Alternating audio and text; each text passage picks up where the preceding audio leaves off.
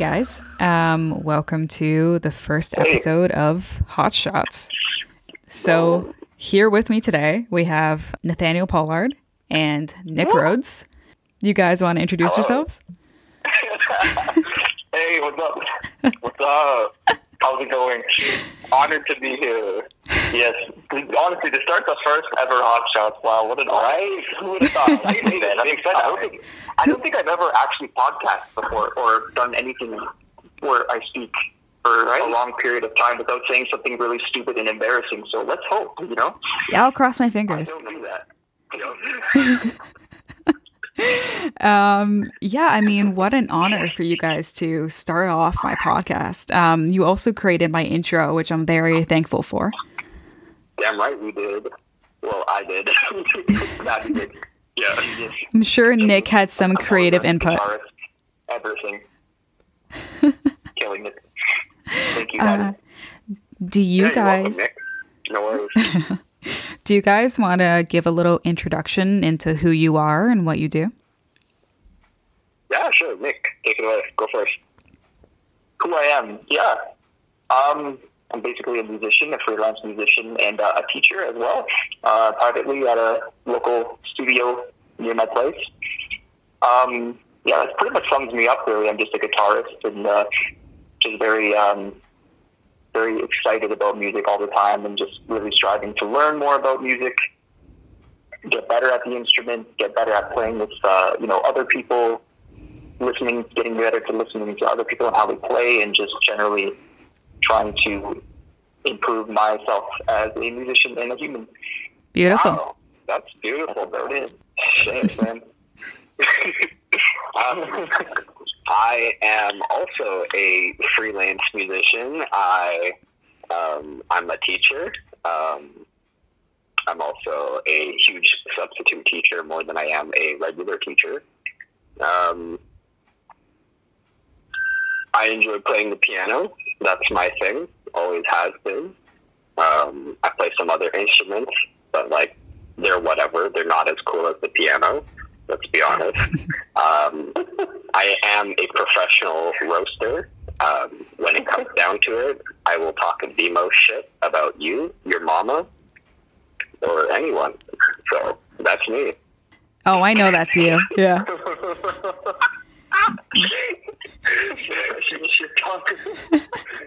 That was pretty accurate. Yeah.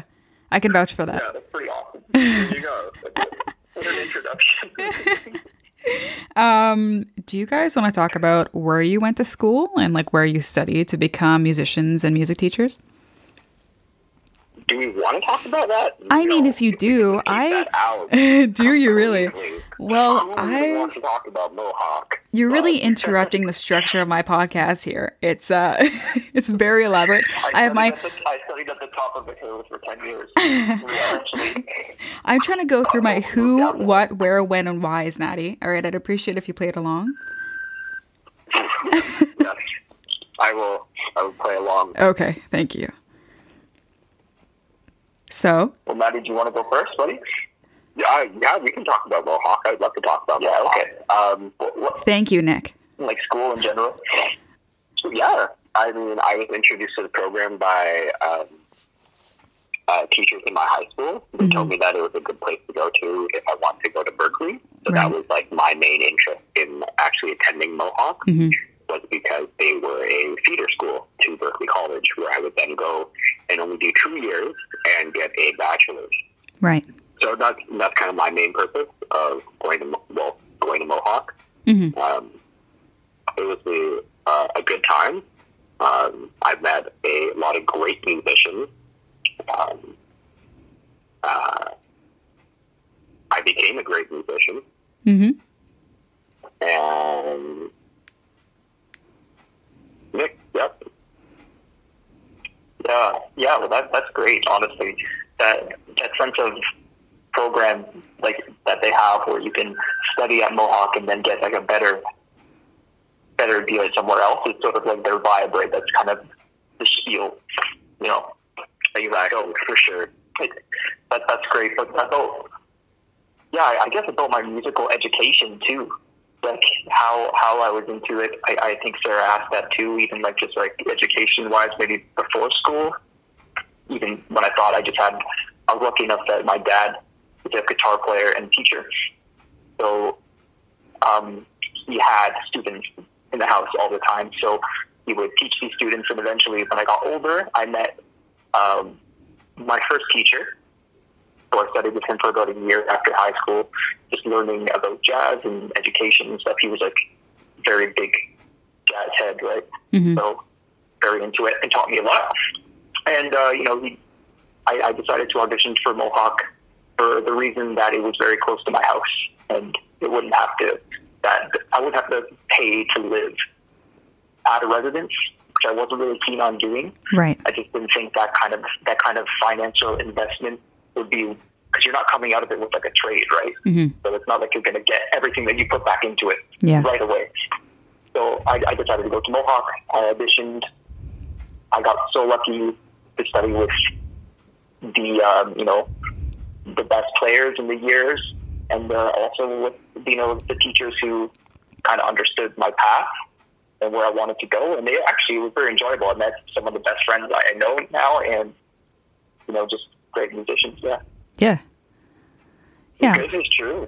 Yeah, we have very good, wonderful faculty at Mohawk. hmm Some really, really understanding teachers that you know you tell them what you want, and they're definitely going to go out of their way to help you achieve some of those things, hmm and then also give you the space to you know, um, you know, create your own path and achieve those goals on your own. So, Yeah. yeah. I mean, yeah, I, I, you know, I've heard a billion things about the the professors in your program. I mean, star studded, really. Um, just some great, great uh, musicians in there. yeah, they all quality people. Yeah. Uh, so, uh, when did you guys graduate, and um, when did you start um, really teaching music? Well, sure. Um, Wow. When did we graduate? Was it like I think it was like two years 1975 or something? Yeah, yeah, 1977. well, we graduated, I think, two years ago or a year ago. So, No, no. 20, Oh yeah, maybe. I think it was only 2019. It was just a year ago. Yeah. We graduated. Yeah. Yeah, we graduated a year ago. Um, I've been teaching since I got my grade eight in piano. So that was back in high school, Wow. grade 10. Yeah. Just grade 10. I got my grade 10 piano, and that's when I felt confident to teach. So I started teaching around that age, Mm-hmm. of age that is so like maybe 15, 16. That's nuts. You're literally a baby then. Yeah, Yeah. literally. How about you, Nick? Um, well, I actually started playing drums when I was in sixth grade. So I, Sure. I didn't teach guitar until I actually got into Mohawk and maybe started meetings. And, well, yeah, I was teaching ever since I was probably like for drums. Um, I studied with a really um, great drummer in the scene. Uh, he plays with actually Bob Shields' quartet uh, trio a lot. And uh, I didn't know how heavy it was at the time, so we were learning a bunch of drums. Anyways, uh, so I he, I would teach drums to like local friends, usually some of the kids that my dad was teaching guitar. I would teach them drums, right? Because my dad doesn't play drums, but I did. Right. And I did that all the way until maybe until high school, but I didn't play much in high school, which is so yeah, probably about then. And then in, in terms of guitar teaching, I, that's more of a current thing, or you know, two or three years ago, the mm-hmm. current mm-hmm. timeline. Cool. That's sick. Um, why did you guys get into teaching? And is that something that you want to pursue for a long time? I'll make you answer this one first, buddy. Okay. Yeah. why did why did I get into teaching? It's actually it's actually kind of funny. Um, just one of my one of my friends said, "Look, there's like a, a substitute job opening up this place near your house." Um, so I subbed in to the place that I work at now, and they liked me, so they hired me on, Yeah. and yeah, that's how I started teaching. And I still teach there now, and it's uh, teaching is enjoyable for me. I, I think I think the one thing I struggle with sometimes is a younger demographic of students. I, I generally generally have more success with teaching older students, Right. uh, just because I, I don't know. It's just maybe just how how I'm kind of wired, you know, to, to speak and be a bit quicker when how I talk and not be so hands on. Um, that's kind of where I see myself teaching in the future. I, I love to teach. I think it's the it's a really great way of not only reiterating what you already know, so like basically the best practice, because you're going to be teaching things that you already know, so you have to kind of it's like always practicing in a way. Mm-hmm. But I also want to be at a level where I'm teaching maybe in a more institutionalized center, like a college somewhere or a high school somewhere where the students are playing more, you know, I wouldn't say advanced music, but more like jazz or improvised music. I think that's where I would love to teach, and I would be, uh, I'd be very happy to do that. Right, right. How about you? How about me? Um, uh, well, I was teaching for so long that last year I decided to stop teaching because I was just like, I think I've done too much of it, and I could feel myself, just, you know, being super tired, um, Yeah. repeating the same stuff to the to the kids over and over, and just going through the same books Yeah. and the same songs. So I was just like, all right, I think I'm done. hmm And it was my third year at Mohawk too, so I was just like, I'm just gonna focus on school and playing with, you know, other musicians and trying to get more gigs and promoting myself as a um, actual musician. Right. That's important, man. Um, Yeah. Yeah, so it was super, super good for me because I took a nice year break and then Mhm. um, I came back at it uh, mainly because I didn't really have an option. Yeah. I was just like, like, That's a good thing too. It's, it's a nice job, right? In a, in a field that you're actually qualified for. mhm. yeah, Instead of instead of being a uh, being a musician that you know doing a job that isn't music, it's it's actually kind of cool that you can always be around music. Yeah. exactly. Yeah. Instead of working at like a McDonald's for some money, you're, you know, you're you doing music at least.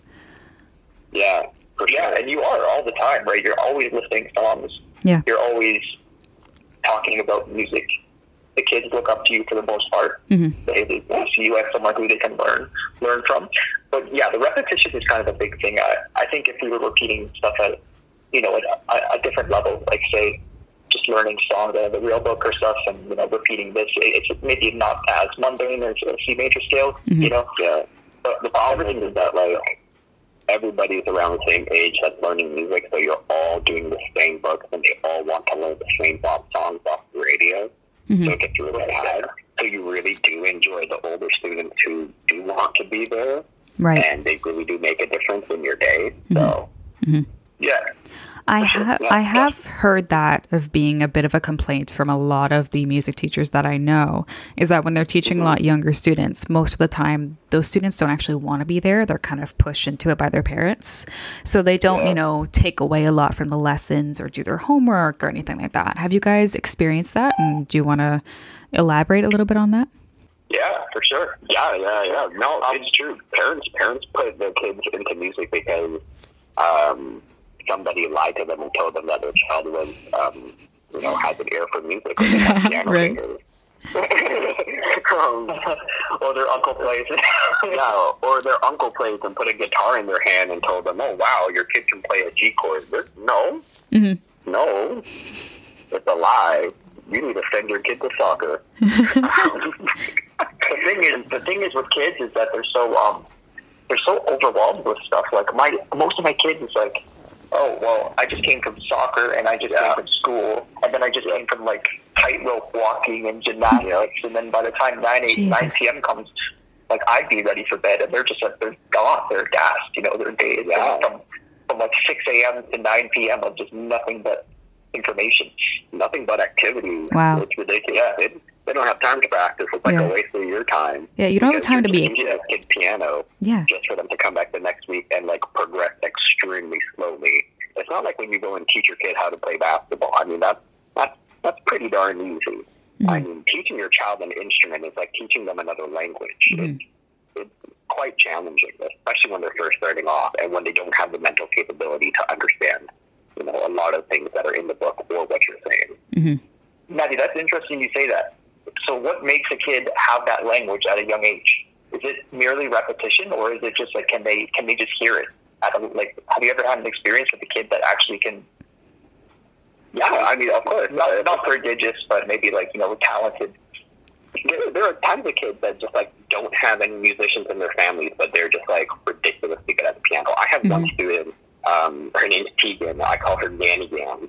Um, all her sisters play piano. She's the best one out of all of them. She's also the youngest one. All she does is play soccer and hockey because that's what the family's into. She doesn't practice throughout the week, but you put any song in front of her from the book that we're going through, and she can play. it. Wow, that's intense. Wow. Right? So I mean, like stuff like stuff like that happens occasionally. You have like a student like that, like they don't practice, and it's just like, can you imagine if you did practice? hmm Yeah, I have kids like that. I But like their, that. Their parents are so into this idea that you know sports is just you know where it's at, and that's where their main focus is. Or Mhm. you know, the parents don't tell their kids to practice. We don't want to pressure them into practicing. Right. Are you crazy? My mom had a That's belt waiting for me. I took my ass off the piano bench. I was getting whipped. Actually, we probably shouldn't put that on the record. You're 25. You're 24. You're, You're black. It's totally normal. Uh, no, but like I have kids that are naturally talented too, but Yeah. like they're. It, I think that it's like a North. I don't know if it's like a North American culture where the sports is like football and you know hockey, especially in Canada. Like everyone wants to play hockey because it's the most. It's, I think maybe the the easiest sport to become pro. Not like easy that, but you can. You know, it's not like being a soccer player where it's such a European sport, right? That it's hard to get you know into the European scene. But hockey, you know, Canadians have a big chance of getting into the league if they're good enough. So I think a lot of kids like gravitate towards sports in this country more than maybe the instruments. Right. I think I think kids are going to graduate, uh, not graduate, gravitate towards sports because it's fun. That's about it. It's just fun. mhm That's true. It's, it's just It's a great way fun. to like turn on YouTube and like run in circles and stuff. right? You're doing it at recess. You go home. You're at the playground. You're on the playground. You play um, tag and stuff, and then you're playing soccer with your buddies, and then you're playing basketball. I mean, and it's with your friends. So it's obviously going to be fun. You don't play piano with friends until you get to college, and then they're called, you know, you're, they're your colleagues, and then you're playing with them. hmm So That's it's so hard to hear because it's like when do they have time to be kids? You know. That's a big thing. A big I don't care about that. When do they have time to practice? I mean, I mean, yeah, I, I, it, it, I, I don't know. Maybe it's just being a, being a teacher, right? hmm That you like you should practice, but that's that's a good question. When do we have time to be kids? I think we have a lot of time to be kids. Um, especially in school. I mean, we have hours and hours and hours to be kids. You know, yep. they're capable, and they're so quick to be like kids can catch on so quickly if they dedicated the time. It hmm would be really scary what they can play on their instruments. Yeah. Yeah. Yeah. It would be very scary. Yeah. What I mean is, I to, man, I taught to my students about like their schoolwork and stuff, Mhm. and like some of them are like in the three, grade threes, grade fours, and grade fives, and like I don't know what their math is.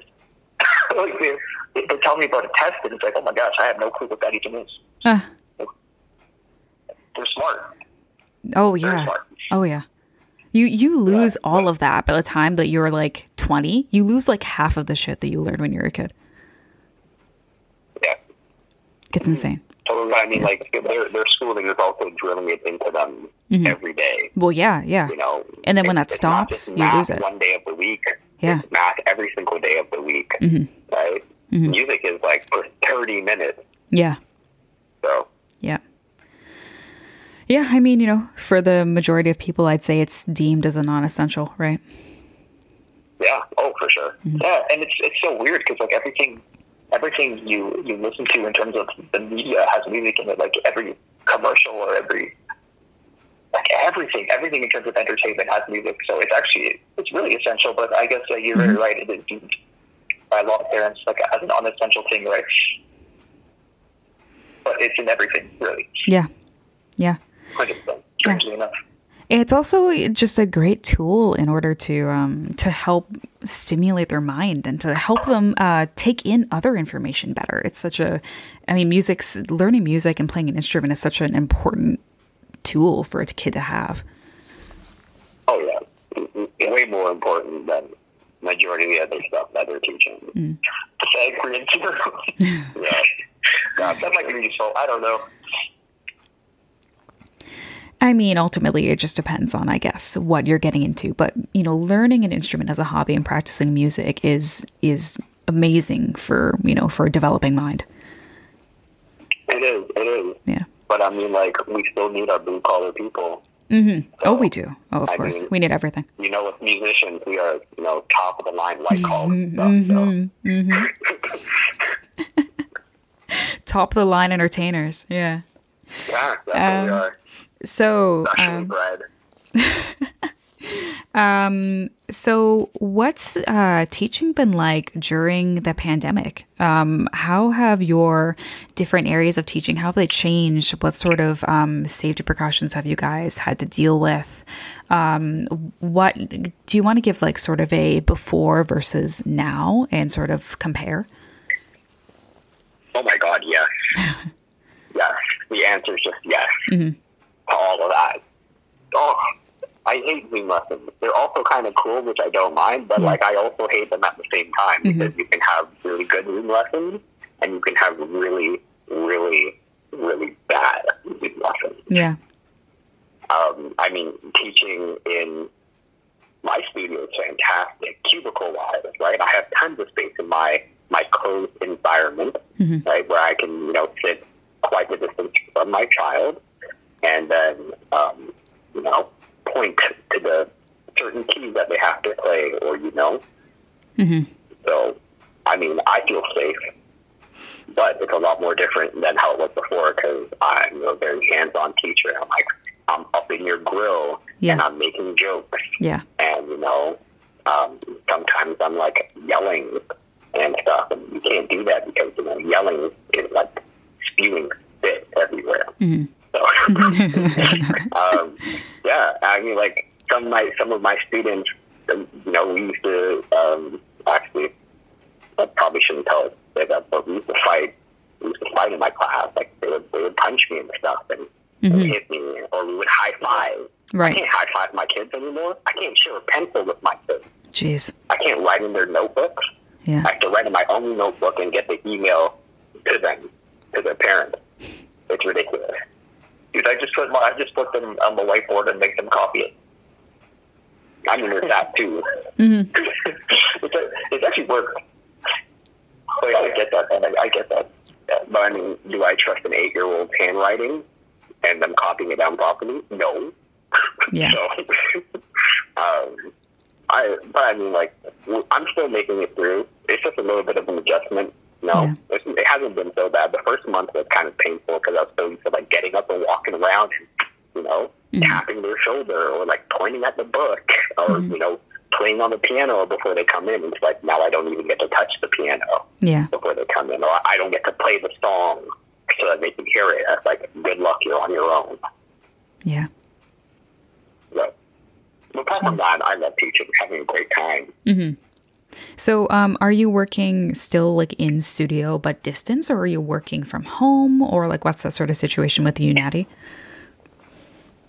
I think we're both in the studio right now.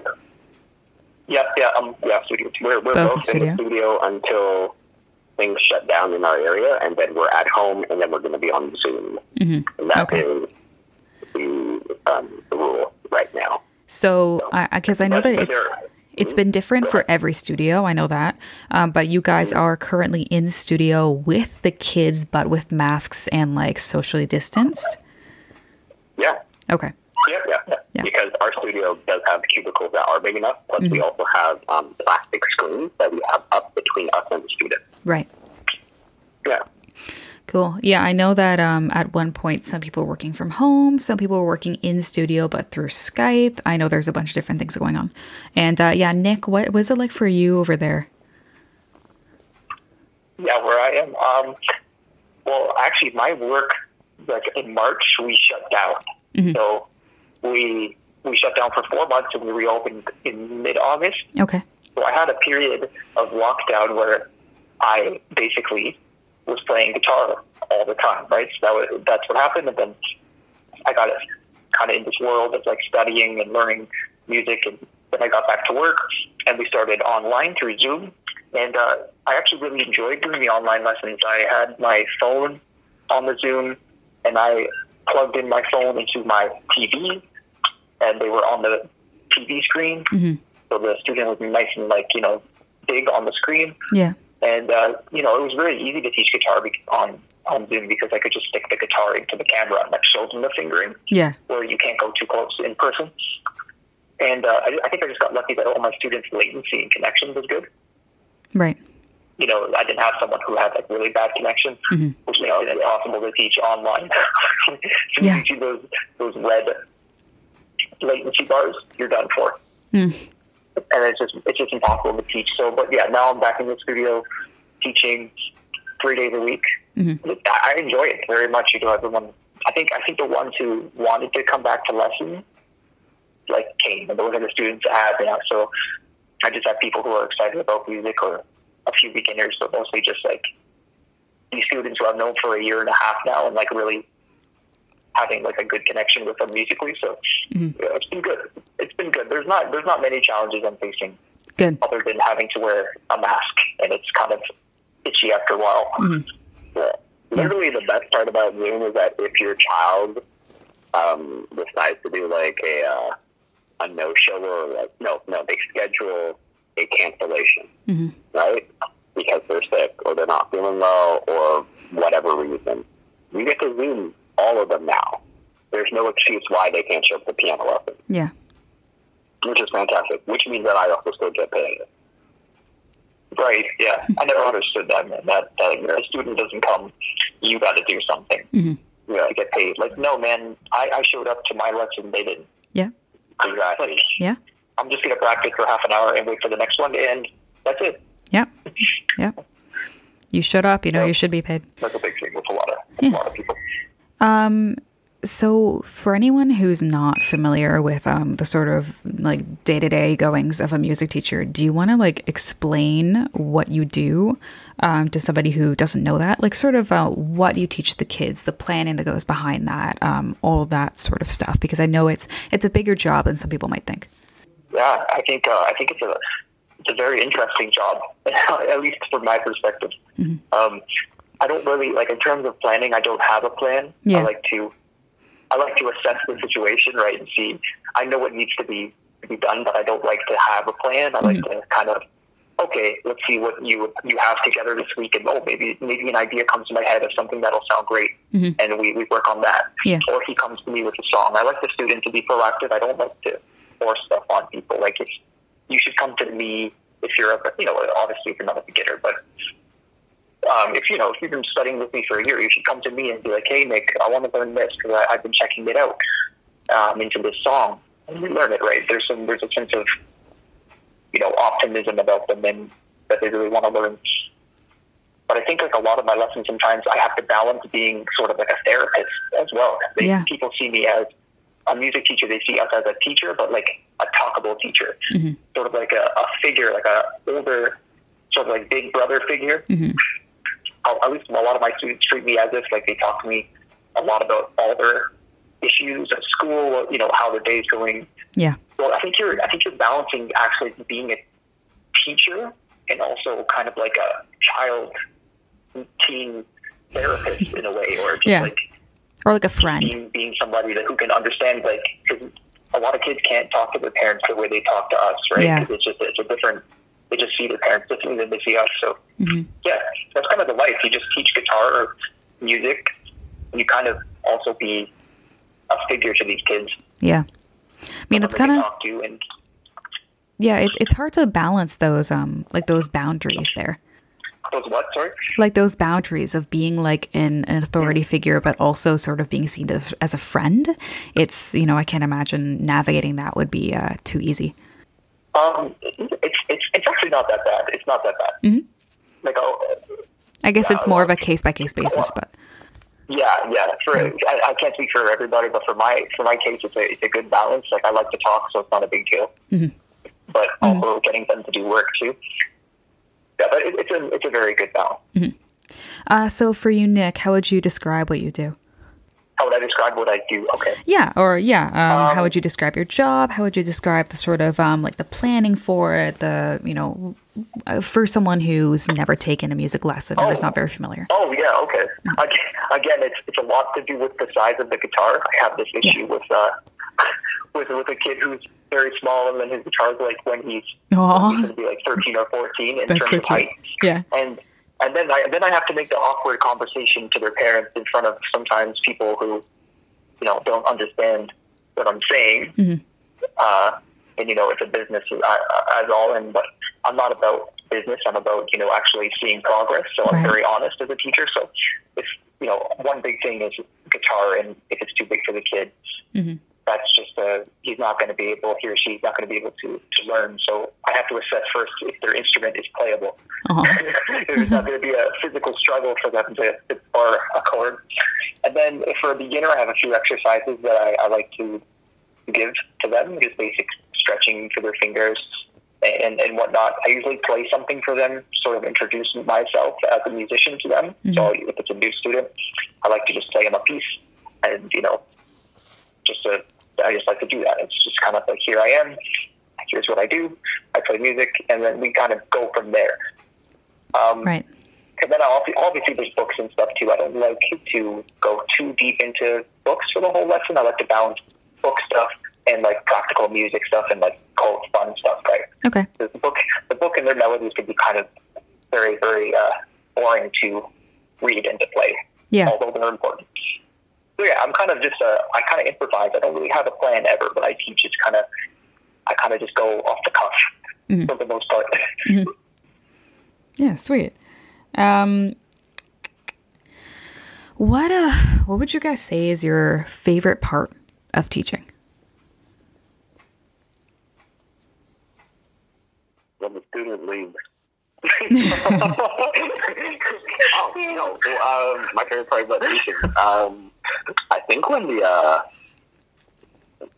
when the when the student walks in with the confidence that Right. they, you know, they've prepared and they've practiced their piece, Yeah. you can tell because they're so happy to actually show it to you, Aw. and they don't know how happy it makes you as a teacher Mhm. because for the entire past five hours you've just you know had a bunch of students who didn't practice and they walk in and they're ready to show you twinkle twinkle little star or you know like blue river Yeah. or any or, or the pop song that really got them motivated Yeah. so, you know, they get to sit down, they play me some uh, Ariana Grande, and it sounds all right. But I'm happy because they practiced. That's Yeah. all that matters. Yeah. Yeah. yeah. That's, that's my favorite part of the day. And then, you know, dinner. Yeah. Yeah. Dinner's pretty good. Oh God. Uh, Nick, what's your favorite part of teaching? the breaks. The breaks. Yeah. Those are probably good. Yeah. no, no, no. No, the breaks. No, I'm just kidding. uh, my favorite part is, I think Natty nailed it. Yeah, exactly That's that's it. That, that's Yeah. everybody's favorite part. Yeah. Yeah. There's, there's no other better part than when your child walks in. They're just, Or the, or the student listens to John Coltrane, but I never had that happen yet. So, oh, yeah, when the student brings in, like, hit music. yeah, yeah, yeah. Oh, I actually do have a student that brings in hip music. Yeah. And, and he's like an older, like a teenager, and he plays bass, and I'm just lifting all these Oh. and they're hip. Yes. It's like, yeah, yeah. Cool. One of my Yeah, that- that's another thing. Thirteen year old girl. I told her I'm like I told her I'm in an R and B band and that's my music and I jive with that kind of stuff and I showed her some artists that I listen to. She went, she listened to all of them, she created her own Spotify playlist, right?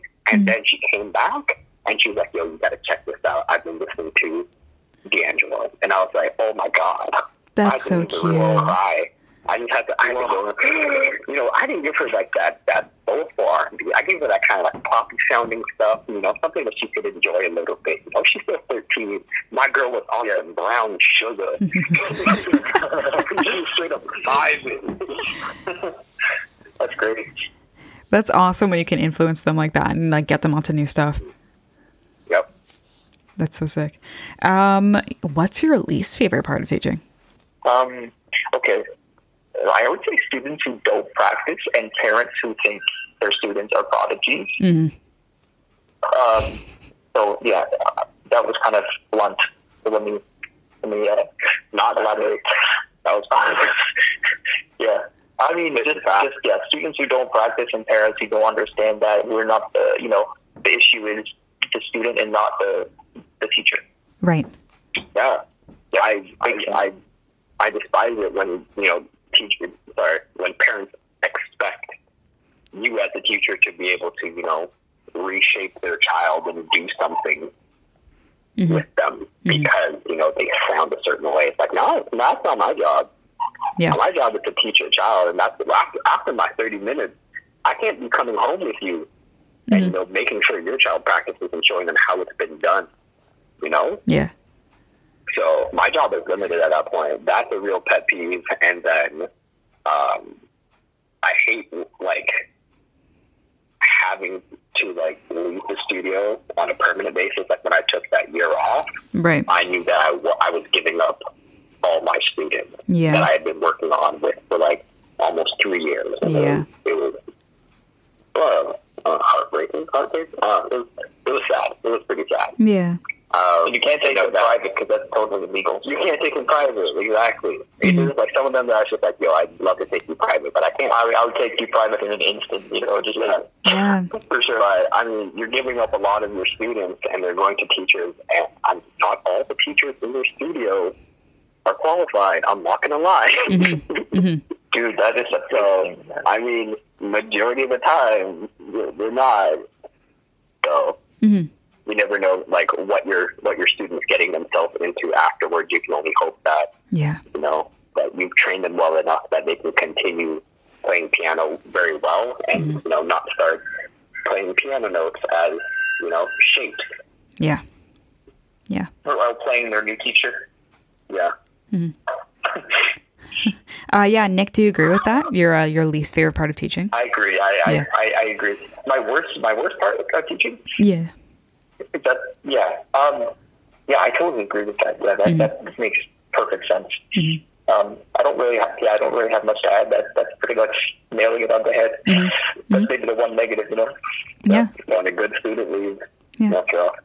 So, for anyone who's not uh, familiar with that rule, um, when you're a music teacher and you decide to leave a studio, uh, you were not to take, and you are not allowed to take your um, your students with you. You're not allowed to teach them privately. Uh, do you guys want to speak a little bit about that and um, maybe what your thoughts are on that rule generally?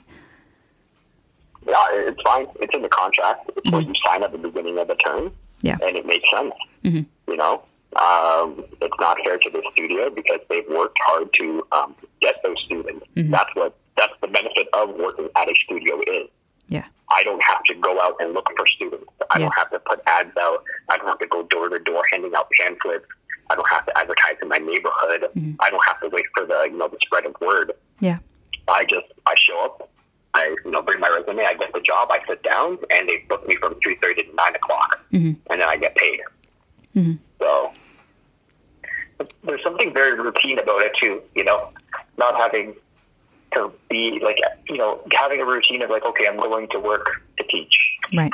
It's it's kind of uh, it's kind of I, I like it. Yeah. yeah, I totally agree. The studio works very hard to get students, and you know, I think the goal would be if you want to teach privately in the future, is you need to actually build uh, a presence, maybe as a player and a social media presence, and then you can justify, you know, having your own students. And then, but until until you have a platform where you can get your own, you should expect that all those students won't have the same experience with another teacher at that studio. So, I mean, build your own network. Mhm. Yeah, Simple as that. Mhm. Don't, don't don't you, be, you know? yeah. Don't be jiving off at anybody else's hard work. Mhm, exactly.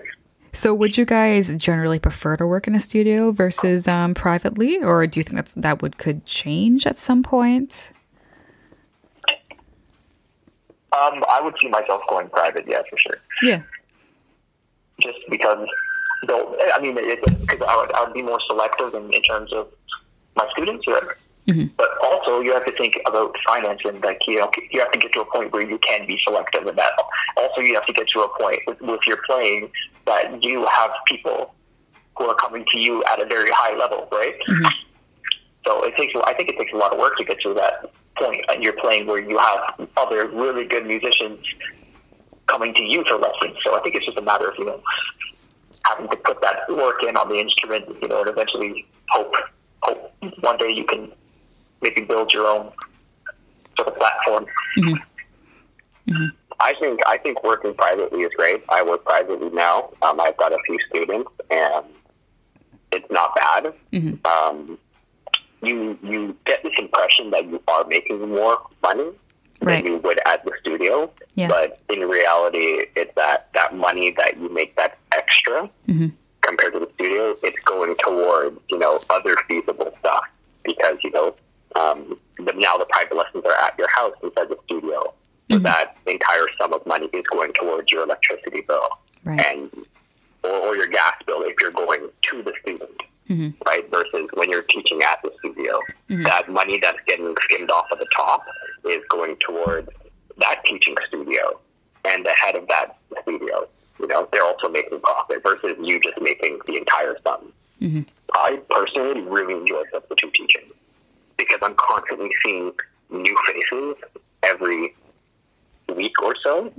And um, I get to teach new kids, and I get to hear new pieces, and I get to see what other shitty teachers are that are out there.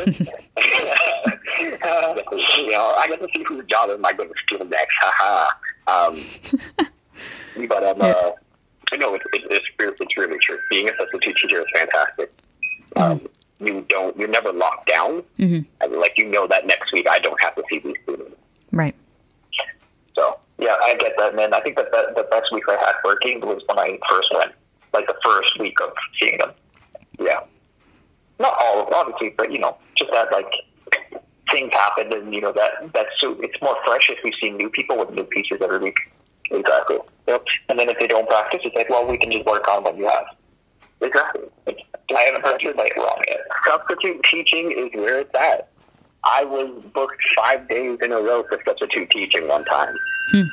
That was it was just like this was perfect because I would do work. I was substituting at so many studios that my network was just that big now that it was just like when they needed someone, they could call on me and I would show up like on the day of. They'd call me at twelve and I'd be there at two thirty, mm-hmm. ready to do the entire day mm-hmm. because they knew I would come.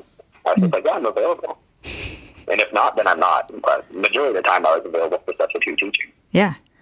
You sound like a great employee. Right? Thank you. Um, so I know that we talked a little bit about this before we recorded, uh, but I know that you guys uh, were interested in uh, talking a little bit about um, some uh, nightmare teaching stories. So, um, any bad experience with the students, some weird stories. Uh, do you guys have anything you want to talk about? Nick, you heard any bad news stories? I don't think. Yeah, I had I had a student try to attack me with a guitar once. Jesus. Oh, I remember that. Why? Yeah, yeah, yeah. This is a Halloween special edition right here. This is Yeah, spooky. really? This is This is spooky shit. This was this was pre this was pre Corona. Okay, Right? good. This, this was this was old Nick. See, new Nick would would have sent this kid Mm. packing four months before this moment. Oh, of course. This was this was this was old Nick. This is Uh, unevolved, Nick. Yeah, I don't know. I had, I had this kid who was just like, I don't know. I don't know if he, he just didn't want to be there or he wanted Yeah. to be there and he didn't want to learn anything. But anyway, it just kind of escalated to one time where I I don't remember exactly what I said, but I, I was always really nice with him. I don't think I ever yelled at him. Mhm. But yeah, he, he had this little toy guitar, this little like probably the size of I don't know, like any like small Denver. If anyone knows what the Denver like ukuleles look like Right. sort of like a beginner ukulele, but it has a six string. Yes. And yeah, one day he decided to just swing it at me. Like, like basically, he, he went over his head like a club. Oh my god. And like Oh my hit me with it. But before he did, I noticed what he was doing, and I sort of moved out of the way, and I kind of just really, I can't believe I didn't lose my cool, but I snapped on him with it, but not in a loud way. But yeah, that that, and also teaching. Oh man, I I got some like experiences where where you just like say a pianist is uh like they're sick and it's an emergency and you have to teach a kid and they're really good. so like you know I'm not a, I can't play piano that good. I, I know a few things, but if and the kid's shredding right. And I'm Yeah. just, I, I don't know what what to teach this kid. I had a half hour and they're better than me. So that's another horror story. You know, if you have to like sub for one of your uh, fellow teachers and the student is better at the instrument that you're subbing for, would be worse. That's terrifying. Yeah, but I mean, it's key right there. We don't, yeah, as substitute teachers, we never disclose what instruments we can or cannot play. We just show up and get paid. That's what we do. yeah, of course. I could play that Bach fugue, of course. Yeah, yeah, yeah. I just don't want to right now, you know, because my I have tendonitis. So, yo, tendonitis is the go-to illness. oh, but they don't care too. Like really good students don't. They don't care that you don't know what you're doing most of the time. Most of the time. If anything, you just grill them on scales because everybody's always fat at scales. Right. exactly. Uh, what about you, Um, Natty? Do you have any stories? Me, Yeah. my my story. Okay, so um, I had a student who I was teaching for quite some time, and um, he left the other guitar teacher, the main guitar teacher. We left the main guitar teacher because he just said that he was too goofy. Oh, okay. Uh, for him, he wants someone more serious. I was like, okay, cool. Goofy. We can be a little bit more serious. Hmm. So I'm teaching him guitar, and he's doing all right. Yeah. Then he gets a phone for his Christmas present, and then he becomes the biggest shithead. Oof. Um, yeah, I don't know what happened. He just got a phone. He became a big shithead. But then, like, I tried to like get on his good side because he had a phone and I had a phone. and We had the same video game, Yeah. so we would take five minutes at the end of class to play the game together. So it's like something that he could look forward to. I Right. mean, we were going to play Hangman anyway, so I was like, why don't we just play the same game on our phone? Mm-hmm. We'll have fun, right? So that was, you know, that was going well. And then we had to do a recital piece and his dad insisted that he learn this piece, and he wanted to. So I was like, okay, cool. There was a chord in the piece that he just couldn't get, mm-hmm. and there was a rhythm, and he just couldn't get the rhythm. Mm-hmm. Then there was something else, and he couldn't get that, and it was just like constantly him not being able to do the song. Like, okay, so I think it might be too hard. Let's try another song. His parents were like, no, this has to be the song. I was like, no, he, he, he can't do it. It's just too hard. Like, he's not going home and practicing it correctly, even though I keep trying different methods. Mm-hmm. And the parents got upset with me. Mm. And then they switched him over to the other guitar teacher because they said that I wasn't good enough. And then the other guitar teacher was having the same problems. And then um, he ended up playing a recital, and the other the other teacher got figured figured out the problem. It was like after several months of us collaborating and working together to make the situation work, we finally got him to play the chord right and play the rhythm right. And then he went up and he performed it, and it was just it was good. Awesome. So yeah, I, I was personally really hoping that he didn't, you know, just shit all over the place. There Right. were other teachers in the studio that really did hope that he did shit all over himself. Yeah. Um, but like I just read it would just both make make both me and the other teacher really really bad. Mm-hmm. If, if we could only let one kid down, so that was a nightmare kid. Um, there's another one who just constantly calls everyone mom or dad and tries to hug everybody. This is post corona, I mean pre corona. Um, yeah, so he, he was calling everybody mom and dad and trying to marry the teachers together, What what age is this kid? trying to hug your legs. Um, I had one student who was really, really racist. That was funny. Oh man.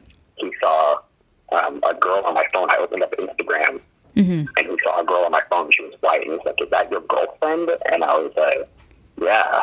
And he, and he was like, "That can't be your girlfriend. She's white." And I was like, "What?" He's like, "Yeah, you're black." And I was like, "Uh huh." And like, "My mama told me that only white people think they white people." oh my god! And I was like, "Only your mama told you that." Oh Christ. Kids in small towns, man. Yeah. Oh, I know that. It's funny, funny. So did did did this kid's mom ever meet you? Oh yeah, she met me. Oh yeah. Yeah. Any weird I- shit or no? She she she's like was it trailer park? Is that what they call them? yeah. Yep. Yeah, she's like tra- trailer park white. Yeah, Yeah. I don't know what she was doing out in our town, but she she's a different breed of white. That was interesting. That is a different kind of white. Yeah, I had to teach uh, her older daughter one time, and the daughter switched out of my class. Mm-hmm. And it, they, the mother couldn't explain to the head of the of the studio why they were switching out. Hmm. They were just like, "Yeah, we we gotta we gotta switch to a different time." they were like, "Why?" and this was after the first lesson. After she met me, she's like, "Yeah, we just gotta switch." like, okay, whatever. Wow. Jesus Christ. Oh, good By riddance. then, we already we already knew about her little brother, so we knew that the family was racist. Oh yeah, yeah. Oh, you know, Yeah. not your loss. Pretty obvious. Yeah. No, definitely not my loss. No, not at all. Sorry. So like, I uh, was saying another scary thing is recital season. Mm. Because like the kids have to go up on like a mock stage and, and not and play right. So if they if they suck, then it looks really bad on you. And even if you know you haven't, your palate is really like you know Yeah. that's kind of scary. Oh, I bet. for me, I mean, I don't always see it as like a complete representation of me because a they are children. Mm-hmm. B usually it's like their first time going up there, Mm-hmm. you know, and playing in front of an audience, so they're already terrified, Yeah. and so they're going to mess up. It's like it's inevitable. All my students have messed up. It's like it's bound to happen, especially when they're that small Mhm. and they're not confident in their playing abi- ability. Sometimes when you're that small, though, you have that like dumb confidence, you know. Mm-hmm. Like some of the dummies will be like, "Yeah, I'll do it. Like I'm fine. Like I have no problems playing this." You know? Yeah, and some like they, they have confidence. They, they still go up there and they still mess up too, right? But I mean, like, true. That's true. That's perfectly like I'm totally fine with you messing up up there. I mean, it's perfectly human and totally understandable. And nobody in the audience is judging them or me as a teacher. No, Unless that's you're They're all just overjoyed. with our students, right? Mm-hmm. Even then, I think they're just excited to see their kid oh up there performing in front of people. Like that's a big deal. Man. For sure, They could, be, they could just be playing Fortnite all day. right? So, uh, So when when is recital season, and how do you guys prepare for that? Christmas and Christmas. spring is usually what it is. Spring Okay. slash summer. Yeah, about yeah. Like end of the school kind year. Of what it is. Yeah. Yeah. So how do you guys prepare the kids for that? And do they choose the songs, or do you, or how does that work? Oh, it's kind of like a, a you know a co-op thing. We both have Mm-hmm. you know they want to choose a song, and I'm like it's way too hard. Yeah. Let's do something easier. Yeah. Then we find something that's easier, and it's usually a pop tune. Mm-hmm. You know, Right. um, except during Christmas time. Then it's probably a Christmas tune, but I try to steer away from the Christmas tunes. that must be amazing to hear those all day long. Nobody wants to sit through four to five hours of Christmas songs. 'Cause No it's not way. just, you know, one hour of Mhm. things that you have. You have to be there for the entire session, which is usually about five hours because it's like three different programs because you have that many students. And Jesus. not all your students are showing up for the one eight, one o'clock slot, Yeah. right? So try not to get them to play any Christmas tunes at all. Do you guys want to talk about what uh, projects you're working on, what uh, bands you're a part of? Ooh, like a little red carpet thing for us? Sure. I mean, yeah, just kind of like, you know, plug yourself and plug uh, everything that you're doing right now. Yes, yes, for sure. All right, yo, plug myself. You know what it is? It's always Natty Dreads. That's N A T T Y D R E double D Z. Follow me on IG. Um, that's the only place to really follow me. If you're gonna follow me on anything else, it's not Uh-huh. worth your time. Uh-huh. Um, And uh, what are you part of? What you're interrupting my plug? Mm, okay, okay, all right, go ahead. Go ahead. um, follow me on the ground. Um, you know, slide into my DMs if you're single. Um, slide into my DMs if you want to collaborate. You know, it's all good. I accept them either way. Um, me and my boy Nick, who is on the podcast right now, we are working on a duo album that's to come out. It's going to be a lot of contemporary um, jazz influenced songs. So if you're into that, then you know, stream it. If you're not into it, stream it with zero volume at nighttime. That would be the stream. Put you to sleep. uh, that's about it for me. I mean, yeah. What is actually Nick? Plug. What is right? supposed to even- Jeez, man. You don't even have to plug yourself. This guy's supposed I'm good. I'm good. Uh, my name is Nick. I mean, it's like he had- he rolled out his parchment there. That was incredible. roll, roll up the roll up the parchment. Oh man, yeah. You can just follow me on Instagram, Nick Rhodes. Um, yeah, like Natty said, we're working on this album, um, a contemporary music stuff that is kicking our butts. Kind of, yeah. Like this music is very much. The goal of this album is to to make music that is going to push us to a level of playing together as musicians, but also just increasing, hopefully, our level of musicianship and try to, you know, get over to another another boundary in our playing. And it's, it's been a, it's a lot of fun. I'm actually exactly quite looking forward to to doing it. So yeah, Mm-hmm. the recording process is going to be wild. I'm looking forward to it. Mm-hmm. Well, I'm looking forward to that too. That's exciting. Uh, Natty, did you want to plug life? Hell yeah, I want to plug Life. oh my gosh, thank you for reminding me. Yeah, no Um, problem. Life and the Tribe. Um, they are a fantastic R and B band. They've got a bunch of originals up now. Their EP is Aisha. That's E Y E dash S H A. Um, it's on Spotify. It's on the other lane streaming platforms that nobody else really uses. Go stream it on Spotify. It's a fantastic R and B album. Um, come to our shows when we start having our shows. Yeah. DM us, talk to us. If you want to join the band, you can try to as well. really? Are auditions open? we only have someone else. Aisha is our is our band leader and our fearless um, warrior woman. Um, she is fantastic. She's doing the most. We are on the um, uh, the works of releasing uh, something special up in the new year. Okay. So um, look out for that, people of the universe, because it's going to blow your mind. Um, that's about it. Yeah, we just great. We all around fantastic. Yeah. It's me, me. I'm on keys. Aisha's on vocals. We got Jaden Houghton on drums, Ooh. um, and then we have Jason Osorio on guitar. And um, right now we have Nathanael Pollard's left hand playing bass. Wow. Multi talented. No, that sounds like a monstrous lineup. Yeah, yo, it's a crazy lineup. We're, we're, we're nuts with it. We're nuts with it. Well, that's so fucking exciting. I'm really looking forward to you guys releasing new stuff. And um, yeah, thanks so much for jumping on here with me and uh, trying out this experiment. No, thank you for having me. Thank you for having us. It's been a it's been a pleasure. Yeah, thank you. Um, I guess I'll have to plug myself as well. Um, so you guys can go follow my Instagram at uh, Sarah's Hotspot. Most of you probably know me through there, anyways, but just in case, um, then you can go find me on there and uh, keep up to date on all the shit that's going on. Of course, whenever these guys release new stuff, I'll be plugging it on there. Um, so yeah, thank you so much for listening to um, the first episode of Hot Shots.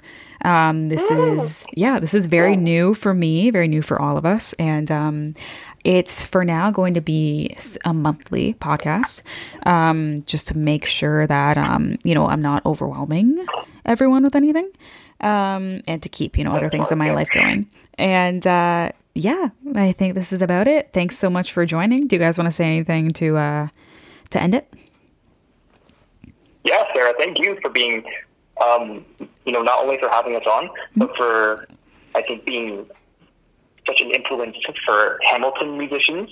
Like all you're doing with your Instagram lives, you're featuring so many Hamilton artists, and you're dedicating a lot of your time, and it's it's like it's so appreciated because um, I am I know there's not many people who are doing that. So but yeah, giving artists and musicians a platform to uh, share their, their music. Mm-hmm. You Aw. really be doing the most out here when nobody's doing anything. So, uh, Well, thank you're giving you. us a platform, and you're giving Hamilton a platform. So, uh, we appreciate you, Well, thank you so much. and we wish you the best. Thank you. I wish love and happiness. I wish all of you the same. And um, I, you know, I've been enjoying what I'm doing, so I'm glad that it's uh, it's appreciated. Awesome. Well, thank you so much for all the kind words and for uh, joining me tonight. I guess this is uh, see you later, everyone. Bye bye. what's up. Bye bye.